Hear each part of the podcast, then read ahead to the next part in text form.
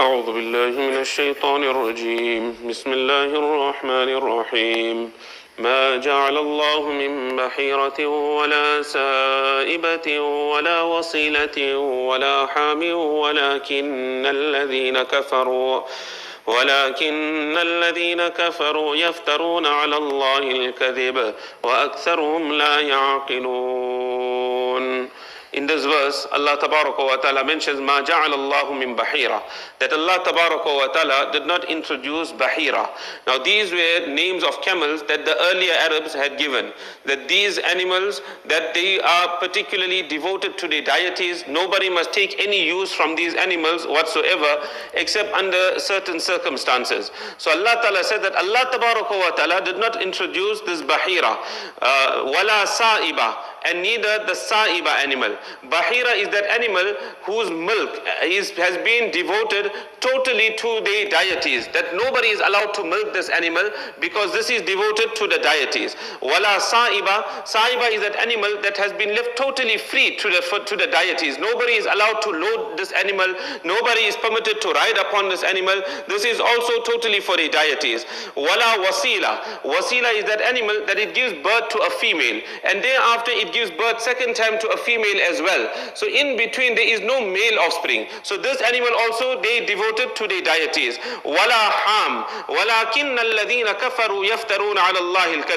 But Allah, but those people that disbelieved, they invented lies upon Allah tabaraka wa ta'ala. They mentioned that Allah subhanahu wa ta'ala has revered these particular animals. And most of them they do not understand. Meaning they just follow the way of their forefathers. They don't understand anything. Allah Ta'ala further mentioned, وَإِذَا قِيلَ لَهُمْ تَعَالَوْا إِلَى مَا أَنزَلَ اللَّهُ وَإِلَى الرَّسُولِ That when it is said to these people that come towards that which Allah Tabaraka wa Ta'ala has revealed and towards what the Rasul of Allah Tabaraka wa Ta'ala has come with, قَالُوا حَسْبُنَا مَا وَجَدْنَا عَلَيْهِ آبَاءَنَا They say that what we found our forefathers upon, that is sufficient for us. We will follow that way of life. أَوَلَوْ كَانَ آبَاؤُهُمْ لَا يَعْلَمُونَ شَيْئًا وَلَا يَهْتَدُونَ Allah Ta'ala says, even though their forefathers, they didn't know anything. Neither were their forefathers rightly guided. But then too they prepared to follow the way of their forefathers of kufr and shirk.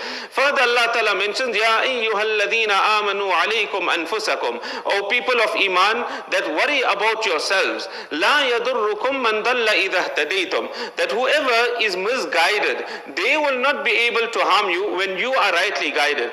This verse of the Quran Sharif, many, many people misinterpret. That uh, the, a person by just reciting this verse of the Quran that worry about yourself only. That if you are rightly guided, then those that are misguided, they will not cause any harm to you whatsoever. So from here we get the understanding that to command other people to do good and to prohibit other people from wrong.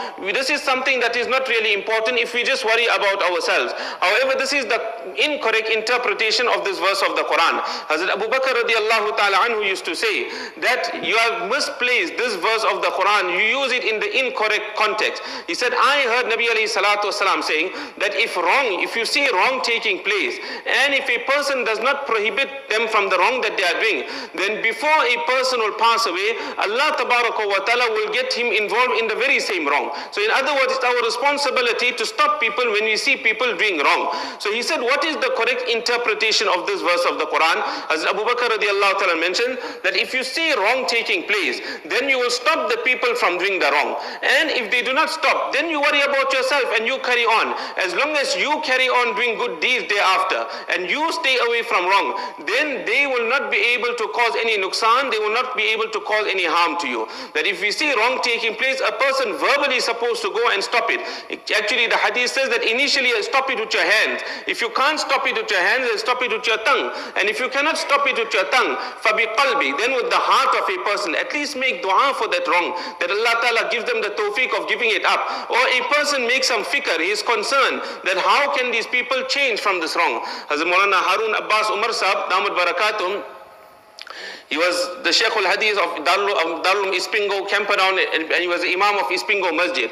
So Hazrat Maulana in the Masjid, if anyone would do anything wrong, he will go up to them and he will tell them that look this what you are doing is wrong. And thereafter he will walk away from there. Now it is your job. Whether you want to act upon it you don't want to act upon it that is your decision. But he will inform them that what you are doing this is totally incorrect. So this is our responsibility. If we see wrong taking place our responsibility is to inform them walk away from there thereafter.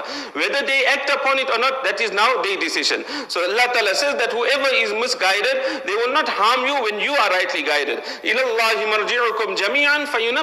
bima kuntum ta'malun. Towards Allah tabaraka wa ta'ala is the return of all of you put together.